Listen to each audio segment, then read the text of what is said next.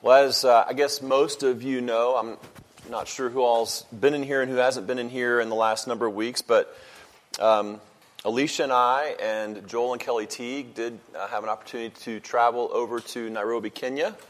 Uh, we returned this, pa- uh, this past Wednesday evening. Is that when we got back? Yes, this past Wednesday evening um, after being there for about eight days.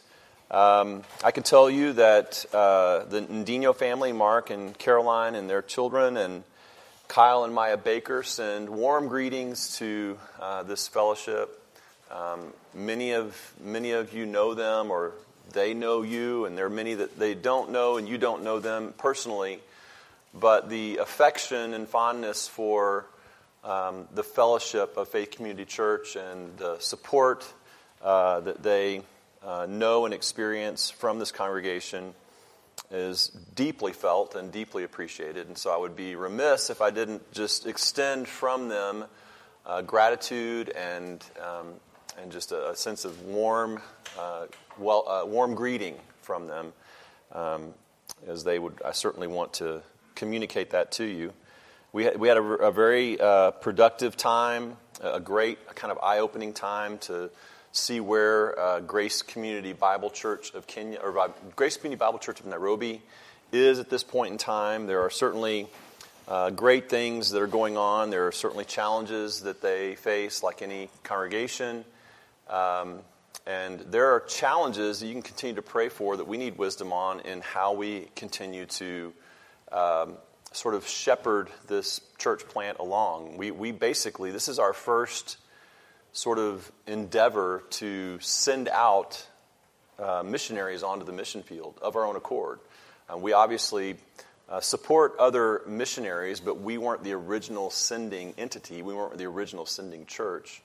Uh, for example, of the brackets or the or the uh, I'm drawing a blank, the Mont- Montoyas or or others who we support, uh, we weren't the original sending church, but with the Ndinos and with the Bakers, we are the sending church. We are basically the mission agency uh, for this church plant and all that uh, that entails. And so we're continuing to sort of need to work through uh, all of the framework of that and making sure that we have uh, good oversight and good stewardship in that. So continue to pray for, for us uh, and for our church and uh, just how this kind of unfolds going forward. We had a great opportunity to uh, formally install Kyle Baker as a bit of an associate pastor of the church. He's been there for about seven months now, and they've been in language school and trying to gradually uh, acquire uh, Swahili.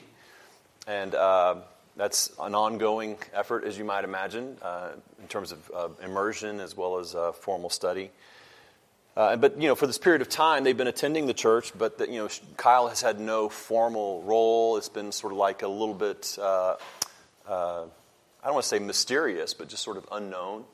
And so that was one of the things that we were able to do was to sort of meet with the not that they don't have elders yet, uh, a group, a body of elders yet, but they have some men who are, have kind of risen to places of leadership, and uh, we had a chance to meet with them and talk about installing Kyle and what he would be doing. And so things like that are moving things along in a way that enable us to have, I think, uh, even better oversight and communication and, and uh, really stewarding that work. So, anyway, just a summary, a lot, a lot more I could share. Uh, one thing I do want to share, though, is I had a very interesting conversation with Amos.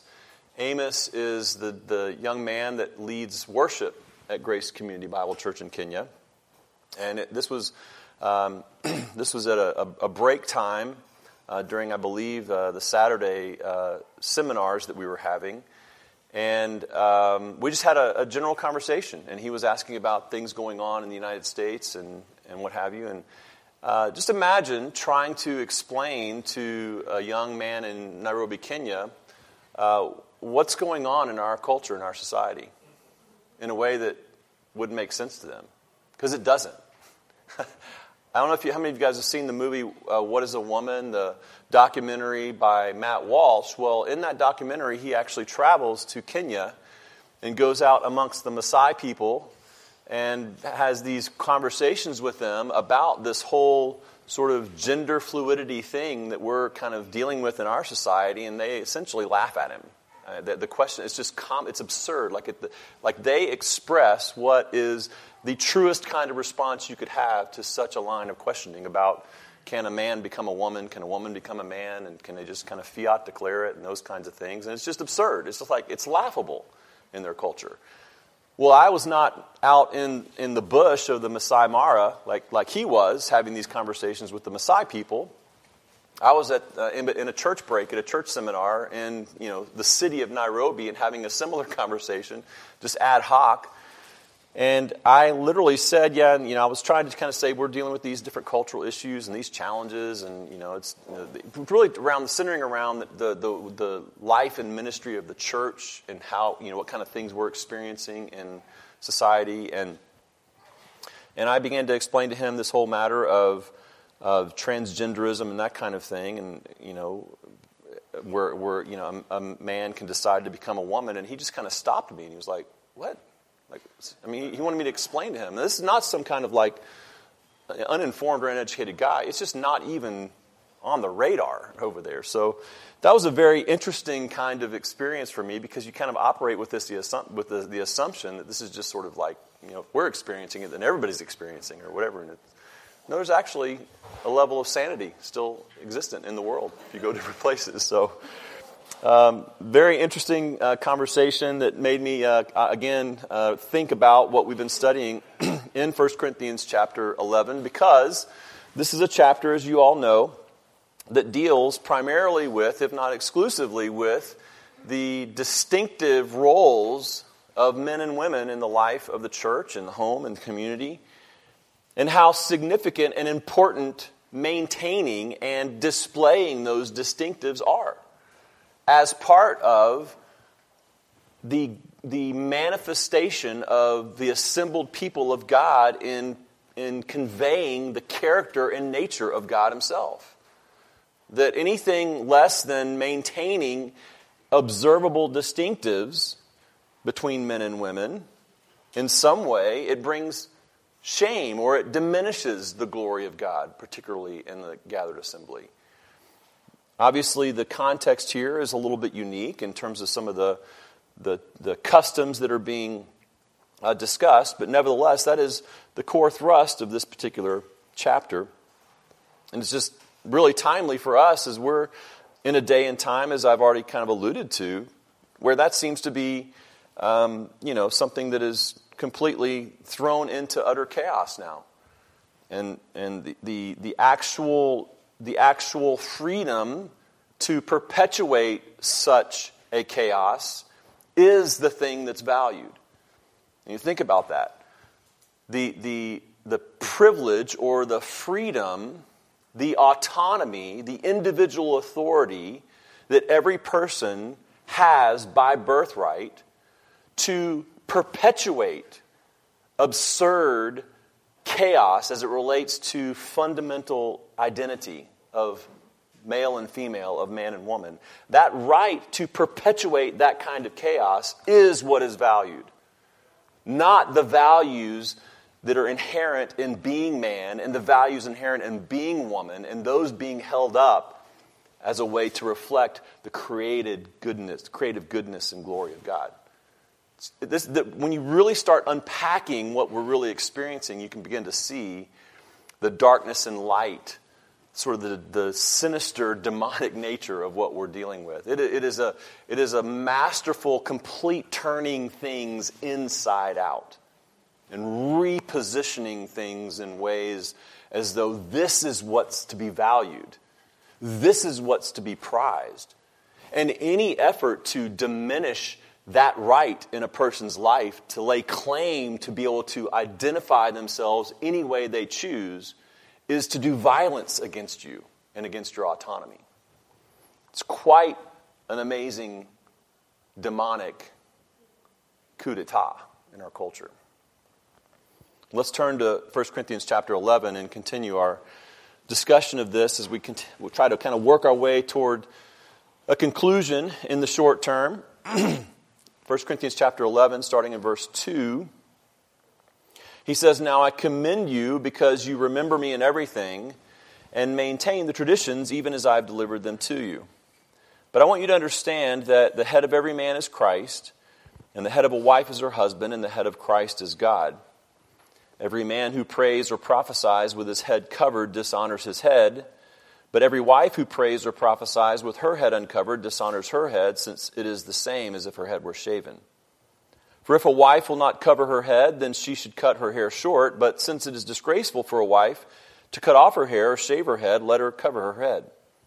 For a man ought not to cover his head, since he is the image and glory of God, but woman is the glory of man. For man was not made from woman, but woman from man. Neither was man created for woman, but woman for man. That is why a wife ought to have a symbol of authority on her head because of the angels. Nevertheless, in the Lord, woman is not independent of man, nor man of woman. For as woman was made from man, so man is now born of woman, and all things are from God. Judge for yourselves. Is it proper for a wife to pray to God with her head uncovered? Does not nature itself teach you that if a man wears long hair, it is a disgrace for him? But if a woman has long hair, it is her glory. For her hair is given to her for a covering. If anyone is inclined to be contentious, we have no such practice, nor do the churches of God. Now, quick review to kind of set things back in our, in our minds, the context of this and, and the, the, the path that we've been on. Clearly, as I said, Paul is raising concerns here in this section that deal with the roles of men and women within the context of the gathered church for worship specifically. And he begins by stating what is a crucial principle that he wants us to understand. Verse 3 I want you to understand that the head of every man is Christ, the head of a wife is her husband, and the head of Christ is God. I want you to understand, in other words, that headship and submission are innate defining characteristics of God's creative design that are intended to ensure human flourishing and reflect his holy nature in the world and especially in the church. That's a long way of saying this is the principle that you need to understand that headship and submission are the way God has made things in creating man and woman the way he has made them. And then he begins to unpack that important principle that he wants the Corinthians, and by extension, he wants us to understand. And as we said, this is an offense to our modern sensibilities. We have to admit that the air that we breathe would kind of make us bristle at the ideas of headship and submission, really of any kind. I mean, we are somewhat of a revolutionary uh, lot, if you will, particularly as Americans. And, and uh, so it just it kind of rubs against us, even in a general way, but even more specifically, as we have uh, become, you might say, heirs of other types of social revolutionary movements.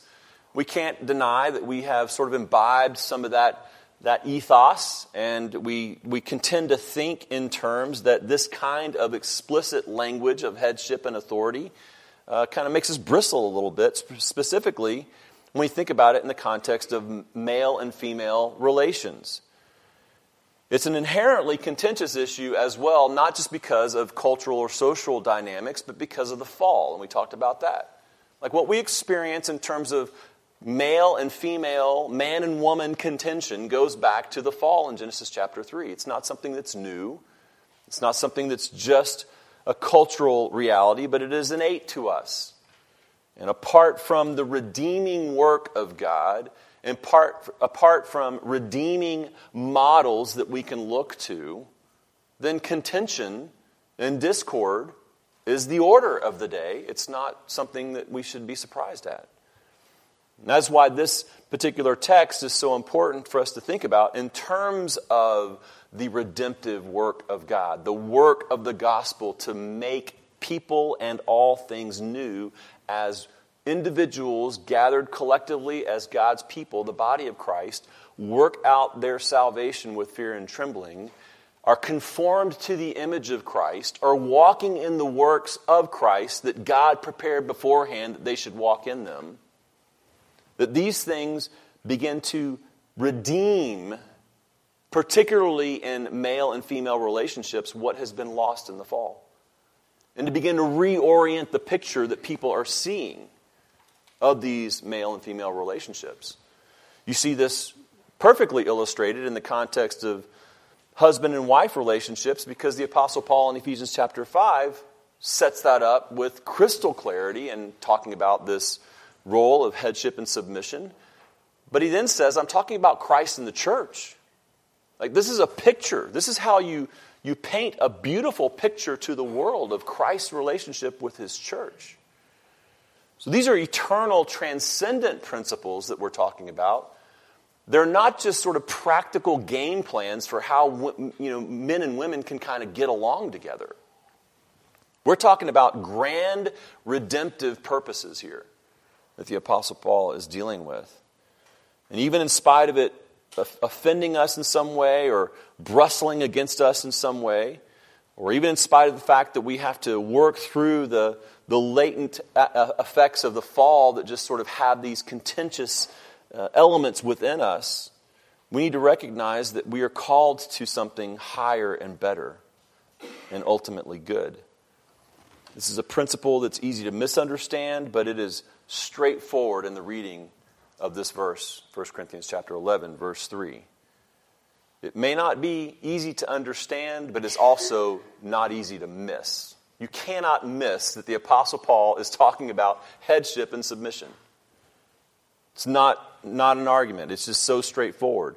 We've talked about this a, a number of times now from a number of different angles that in order to adopt some other kind of interpretive position on this, you really have to do some pretty fancy hermeneutical or biblical interpretive gymnastics to make it all work. Because it's so straightforward. In fact, Paul's introduction here of the Trinitarian headship submission relationship is sort of like the cornerstone of the argument. If he just mentioned, you know, man and woman and headship and submission and that kind of thing, you might say, well, it depends on who you ask, or we'll see about that, or, you know, cultures change, or times change, or whatever, but that's not what he does. He, he, he wraps up this important principle by, by rolling in this dynamic between Christ and God, and that submission and headship role that we'll talk about a little bit further. We've talked about it briefly before, but this is, this is a, a statement that what he is describing is that men and women, though equal in essence, though, though having common and shared value in, in essence, ontological essence, if you will, there is distinctiveness, intentional by design distinctiveness in role and in function.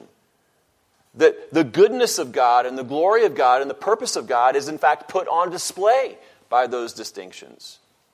Even though there is ontological or essential equality, essential uh, uh essence of being that is, that, is, that is equal. And there doesn't have to be some kind of shift there. That those two things can exist together in the same way that they exist in the Godhead. Anyone that would argue for some essential distinction between God the Father and God the Son and God the Spirit, meaning that somehow God, the Father, in his essence, is superior to God the Son, and who in his essence is superior to God the Spirit, that is absolute heresy. That is not what Scripture teaches. And then you get into a, a tritheistic kind of theology instead of a one God in three persons understanding of the Trinity. I mean, we're going to talk about that next week a little bit, but you run into massive errors that the early church fathers grappled with and, and even people were excommunicated over because it's, it's, it's un, unadulterated heresy to go down that path. So the, the issue, this issue of essential essence, equality of essence, but distinctiveness of role is what is good and what is honorable and what pleases the Lord and what reflects his nature more vividly.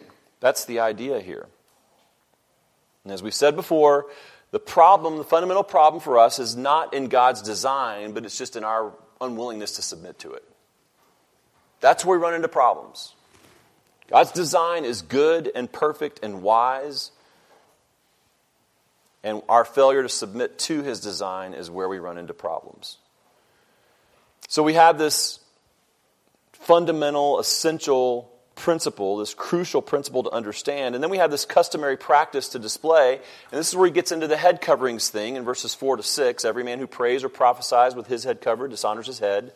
But every wife who prays or prophesies with her head uncovered dishonors her head, since it is the same as if her head were shaven. For if a wife will not cover her head, then she should cut her hair short. But since it is disgraceful for a wife to cut her hair or shave her head, let her cover her head. Now, this gets into the, sort of some of the unusual custom matters that the Apostle Paul is dealing with in the first century there in Corinth. But what we, what we without going into m- more detail on this, what we came to understand as we looked at this is that these innate and divine, divinely designed distinctions of men and women in their roles and their responsibilities should be demonstrated publicly and in customary ways that ensure clarity and diminish confusion and disorder. I mean, the whole frame here is that there is clarity, not confusion. And so, in the demonstration of male and female roles in the context of the church, you want your customs and your practices in manifesting those distinctive roles to present clearly those distinctives and those distinctions between the two. That's the idea here. Some would argue that, that it is appropriate even today for women to wear head coverings in the context of the gathered assembly and worship or or if they're praying or if they're teaching in some way or whatever. But the fact of the matter is, is that the principle is what carries forward, not so much the custom. And there are other customs, there are other customary ways that men and women maintain distinctiveness of maleness and femaleness. And there are also ways in which those lines can be openly blurred. The Apostle Paul would teach that you do not want to in any way blur those lines. And in particular, you don't want those blurred lines to be not a distinctive reflection of the people of God in Christ, but rather more a reflection of the world. And that was some of what was probably going on in the first century as well, is that the Apostle Paul was not only wanting to make sure that their outward customs reflected the distinctiveness between man and woman, head covering versus no head covering, but even possibly with the nature of what head coverings could have meant culturally, he didn't want there to be any confusion as to who they were as the people of God. We talked about that a little bit about how there was there was a form of first century feminism where women were kind of taking off their shawls, they were removing their hair coverings, they were they were wearing their hair unfurled. It was sort of a cultural way of of sort of standing on their own and, and sort of separating themselves from any kind of male authority, uh, various things like that. And it's very similar to any kind of feminist ideology that we would know and understand in our day and time, where you know it's, a, it's this idea of re- releasing yourself from the, the oppressive shackles of a patriarchal, male dominated kind of cultural environment. But it, it, it becomes a sinful thing to where it's like I'm, I'm standing on my own. It's more about autonomy. It's more about self centered, self gratifying autonomy. So that there was this per- push toward independence, toward, toward setting aside the responsibilities and even the privileges of home and family and that kind of thing. So that kind of thing was going on then as it goes on now. But there was also pagan worship practices that we talked about where men would wear head coverings as a part of their deference to a pagan idol. And, and women were also known, in terms of the worship of, of Dionysus, would, would have their hair uncovered and unfurled. And, and really, it was this pursuit of, of ecstasy and, and worshiping this god, of, really the god of wine and the god of ecstasy, Dionysius. Excuse me, Dionysus, I should say. And so these, these exhibitions of pagan worship that primarily initially involved women was, was kind of one of the things that could have been culturally going on that the Apostle Paul was trying to guard the Corinthians from having any association or affiliation with. All that to say, and I'm kind of rushing through this again, all that to say, the Apostle Paul here is trying to make sure that their outward customs, in this particular case, head coverings or no head coverings, would not, in one sense, blur the lines of distinction between these roles of men and women in the life of the church, and in another sense, associate them with something that was pagan or worldly, and thereby diminish the glory of God being demonstrated in their gathered worship. So the, these two sort of ideas or, or, motivations are likely in view here, and that's why you have such an emphasis on making sure that these customs, these outward displays, accurately, accurately reflect the defined distinctives that God has created in men and women. We don't know all the particulars of this, and it's certainly not, not fair and not wise to be dogmatic on the specifics, but that kind of gives us at least a little bit of a framework to try to understand what might have been going on in that day and time. And so we want to make sure that we maintain distinctives, is the point, that are on display, that are part of our customs, the way that we attire ourselves. We, we, don't, we don't want to have those lines blurred. We don't want to have those things not reflective of what's actually transcendently true in our distinctives. Well, today, I want to take us now to this third principle, and that is a complementary purpose that we need to embrace. You have a crucial principle that we need to understand. You have a customary practice that we need to display, and now we have a complementary purpose that we need to embrace. And we see this in verses 7 to 12. Verse 7 For a man ought not to cover his head, since he is the image and glory of God, but woman is the glory of man. For man was not made from woman, but woman from man. Neither was man created for woman, but woman for man. That is why a wife ought to have a symbol of authority on her head because of the angels. Nevertheless, in the Lord, woman is not independent of man, nor man of woman. For as woman was made from man, so man is now born of woman, and all things are from God. Now, we talked about this uh, a number of weeks ago. I gave you kind of just a working definition of the sort of the two primary uh, views of manhood and womanhood from a biblical perspective. We talked about the egalitarian view, which would be kind of like a biblical equality, like men and women are equal before God in both role and function and ontological essence, and in you know, mutual image bearers and co regents in the dominion mandate, and on and on it goes. So there is no uh, distinctiveness, if you will, of headship and submission or authority and submission between men and women, that, but we are, we are equal in, in the way that we are to work out manhood and womanhood from a biblical perspective. That is the egalitarian position. The complementarian position, or the complementarian view, which would be the view that we uh, hold to here at Faith Community Church, would say that there are obviously there are distinctives there are complement, complementary roles and functions that are designed by god that we are to walk in that do involve roles of authority and submission and in this particular verse these particular verses, I should say, that I just read, we actually see here some of the fundamental components of a complementarian view that are on display here. A complementarian view of manhood and womanhood are right here in these verses. And the first thing you see is that the distinction of role and function is rooted in God's good design of men and women. In other words, th- this is not some archaic conception of men and women's roles that is rooted in a corrupt post fall patriarchy. It's not rooted in some first century cultural context where it's just confined there, but certainly, you know, we have, we have progressed and we are much more enlightened now, and so we function differently. No. What you see from this passage and what the complementarian view understands to be true is that this distinctiveness of role and function is rooted in creation. It's not rooted in culture. And that's, that's what the Apostle Paul is drawing out here. In verses 7 to 9, Paul is explaining why men should not diminish the glory of God by covering their heads, and why women should not diminish the glory of man by uncovering their heads. And he does this by drawing not from culture, but drawing from the account of creation itself. So you can't argue that somehow this particular issue is confined to strictly some cultural milieu, some cultural context. It's not. It goes all the way back to pre fall creation. That's an important distinction.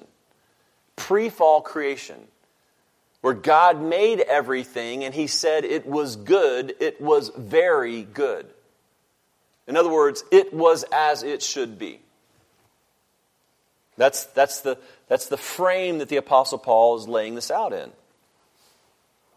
It's not drawn from culture, it's drawn from creation. So notice in verse 7, you have this reference to the imago Dei, the image of God. This is a fundamental theological tenet of understanding who we are as created by God. That we are, as men and as women, created in the very image of God. And that's what he says there in verse 7, that reference to being created in the image of God.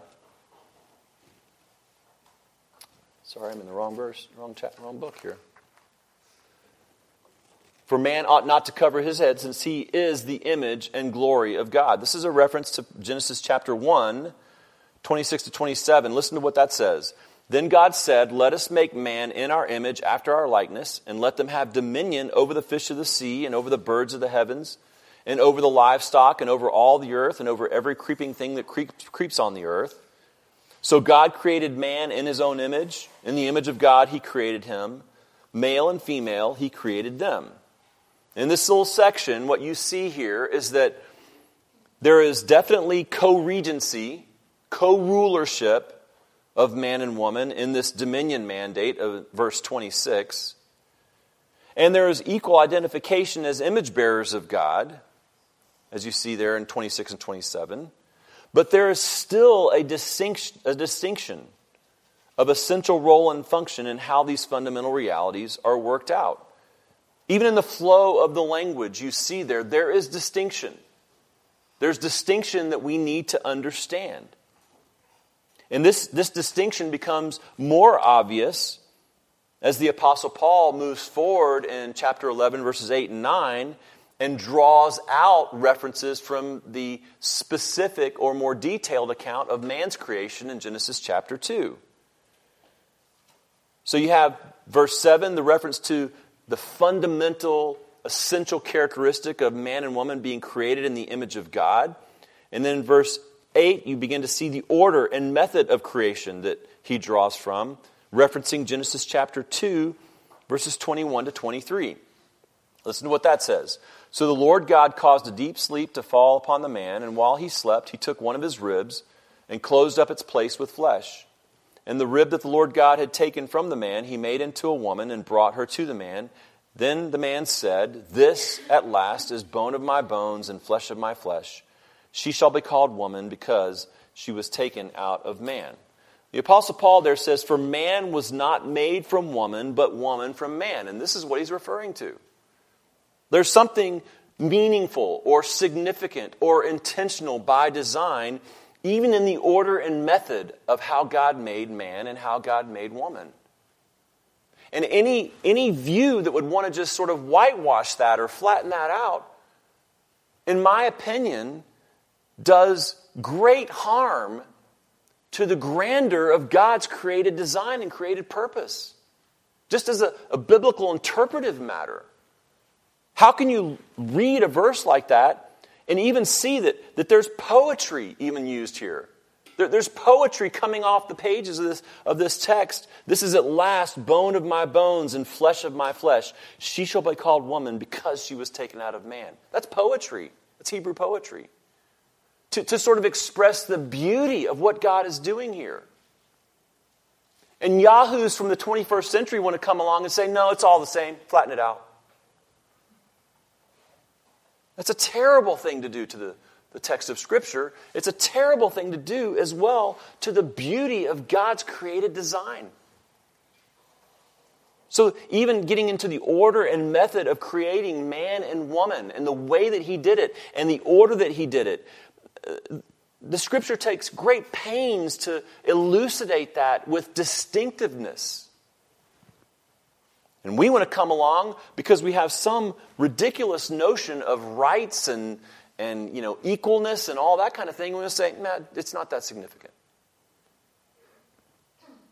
Clearly, God could have created man and woman simultaneously. Right? I mean, is that sort of somehow out of the realm of God's fiat creative capacity? To just say, be man and woman or, or whatever. I'm, I'm not sure what the right words are. And for obvious reasons, I'm not sure what the right words are. But, but obviously, with God's power, creative power, if that would have been his intent and his design, he could have created man and woman simultaneously and even in the same way. Or I suppose he could have created woman first and then created man out of woman, although that's kind of a bit of a nonsensical concept to just sort of flip the order because you just end up in the same place. I mean, it doesn't change anything, it's just a different, different directional conflict, I guess. But that's not what he did. And this brings us to what we see in verse 9. In verse 9, he says, Neither was man created for woman, but woman for man. So man was not made from woman, but woman from man. And then verse 9, neither was man created for woman, but woman for man. This gets to the functional purpose of creation, of the creation of man and woman. This goes back to verse 18 of Genesis chapter 2. Then the Lord God said, It is not good that man should be alone, I will make him a helper fit for him.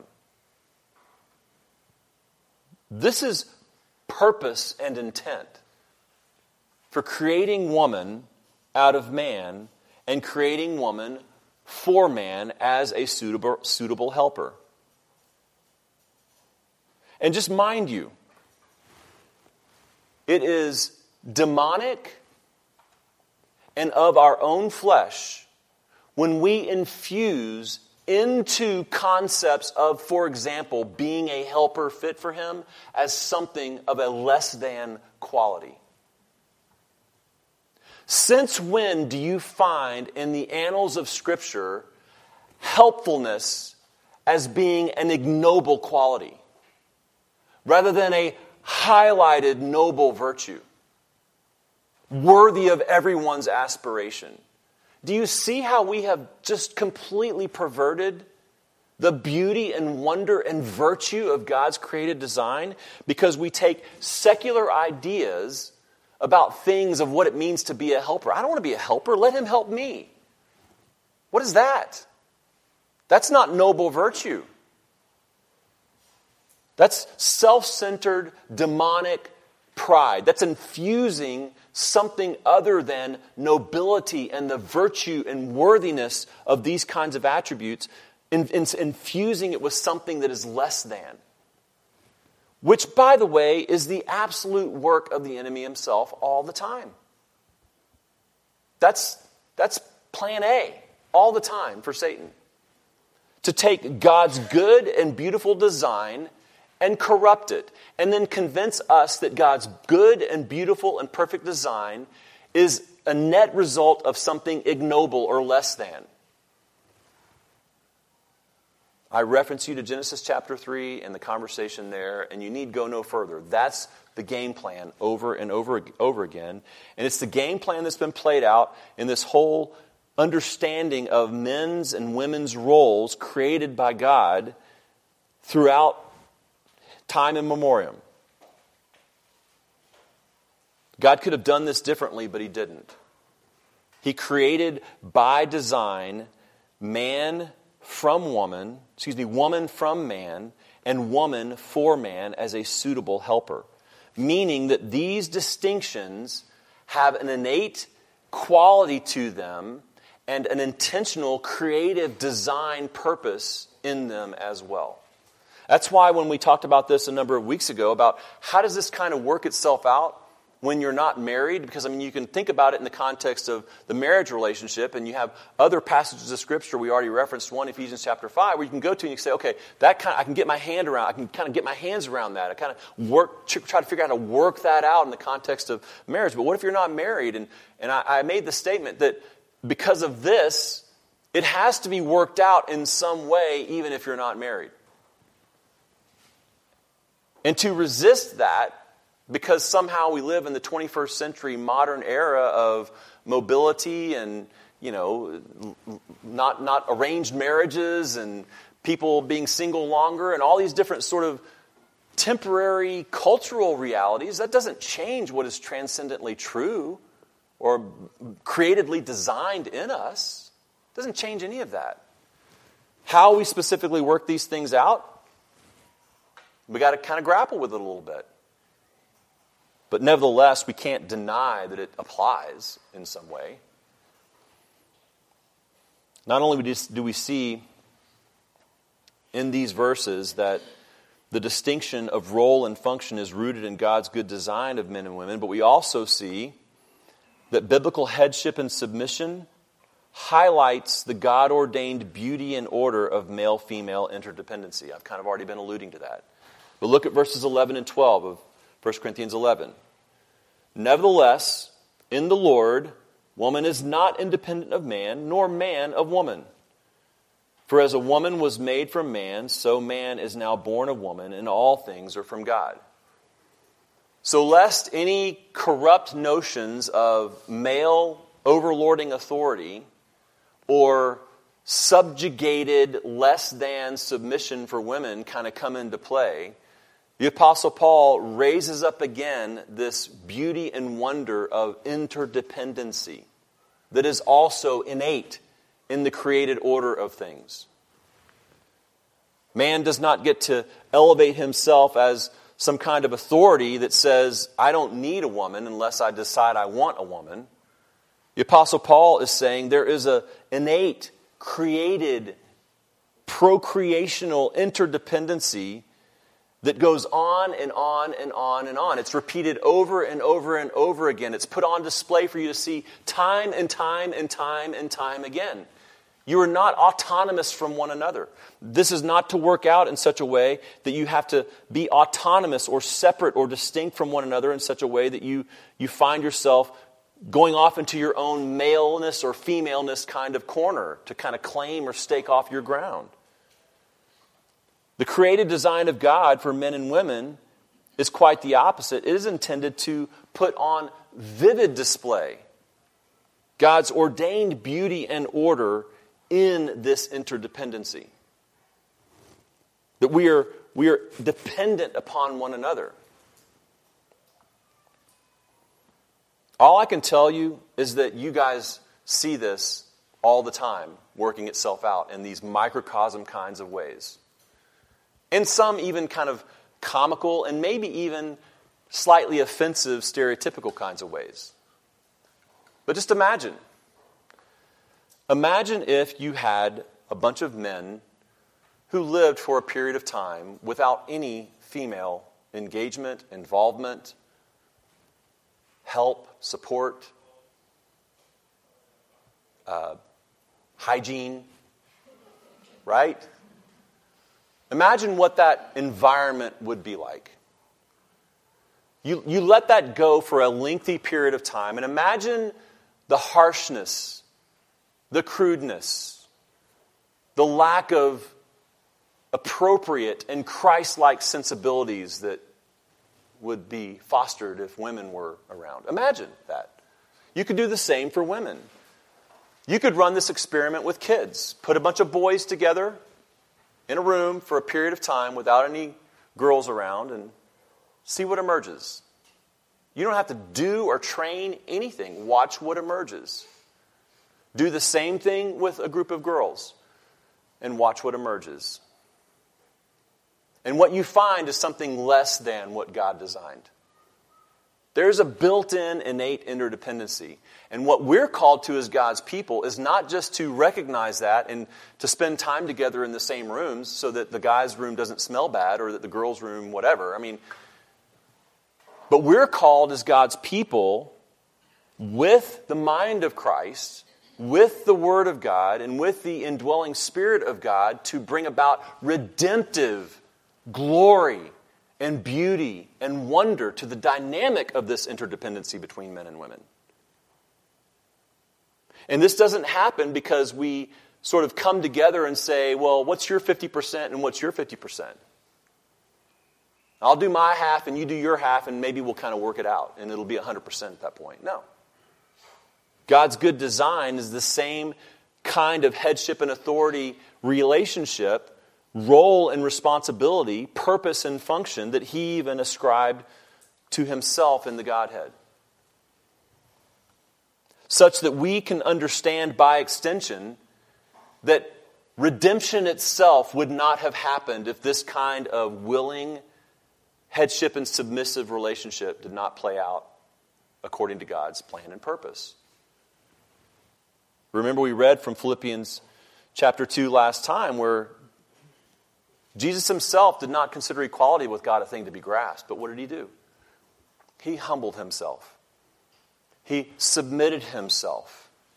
And he became obedient even to the point of death on a cross. He became a servant and submitted himself to become a sacrifice for sin. This is the kind of headship and authority stewardship model, or, or, I should say, submissive submission and authority model that the Apostle Paul is highlighting here. And it is one that is to put on display God's beauty in his created order, and in particular, an understanding that there is an interdependency that is constant and inescapable.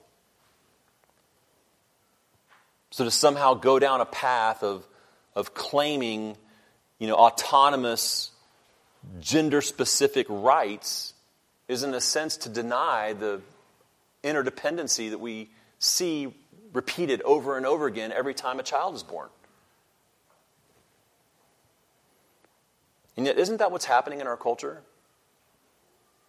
If you take the, the modern extreme notions of feminism, it doesn't just say, I want to claim rights for women. It says, we don't need men. Right? That's feminism. And you've got the sort of the, the male dominant counterpart to it, the male sort of, you know, swearing off of women kind of thing, and they just become objects for some kind of gratification or whatever. Or they go a different direction and pursue, you know, sensual lust in, in their own kind. That's what's happening in our culture today. It's not just that, you know, we're trying to claim our own rights. It's that we deny our need for the other. That's where this ends. It ends in a conflict based upon pure delusion. So, we need to realize that there's a complementary purpose that we have to embrace and embrace fully and gladly with joy. Well, quickly, couple more things, and then I'm going to come back next time with uh, some other uh, closing thoughts. But we need to recognize that there's a natural conclusion to draw here. A natural conclusion to draw. Verses 13 to 15. He says, Judge for yourselves. Now I'm going to put it back into your court. Just think about this yourselves. Is it proper for a wife to pray to God with her head uncovered? In other words, is what I'm saying making any sense just from natural observation of things? Verse 14 Does not nature itself teach you that if a man wears long hair, it is a disgrace for him? But if a woman has long hair, it is her glory, for her hair is given to her for a covering. Now, I'm not going to go into a long discussion of this particular section. Suffice it to say that this is just a reference to the reality that nature itself highlights these distinctions that can even be manifest in hair on a head. Since we're talking about head covering versus not head covering, let's just talk about the actual physical aspect of hair. And the reality is that there are physiological differences between men and women as it relates to hair. There are, there are observable physiological differences between men and women.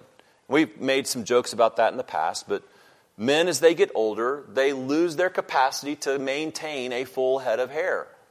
That's the general trajectory.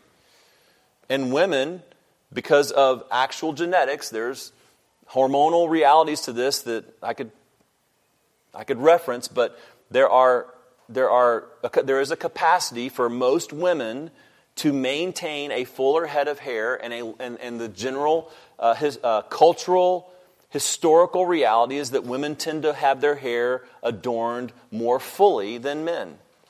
And so the Apostle Paul is sort of pointing in that day and time to this cultural reality. Women would wear their hair kind of all balled up on top in certain cases. And that was their, that was their covering. There was obviously cultural realities here too, we talked about before, that for a woman to wear her hair down and unfurled could be a cultural indication of her sort of availability.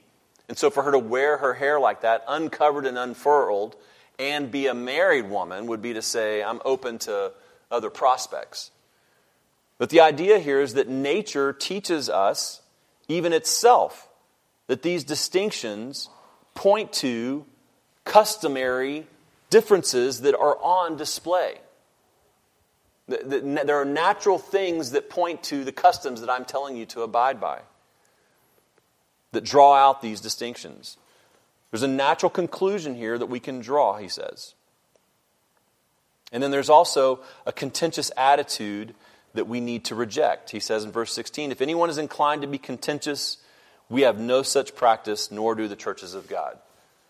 Anyone that wants to sort of reject or resist this, kind of go your own way, you're out of line with the teaching of the apostles, with the doctrines of the church, and not only with just this particular local assembly, but with the other churches as well.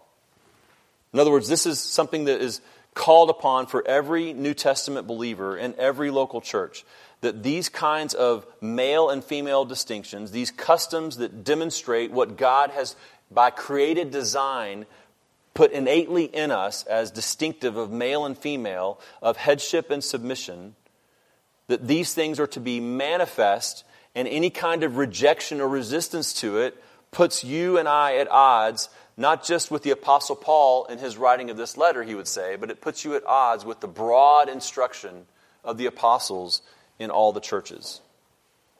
So, this is a, this is a major point of, of uh, teaching and instruction that the Apostle Paul is calling believers to consider and to submit themselves to.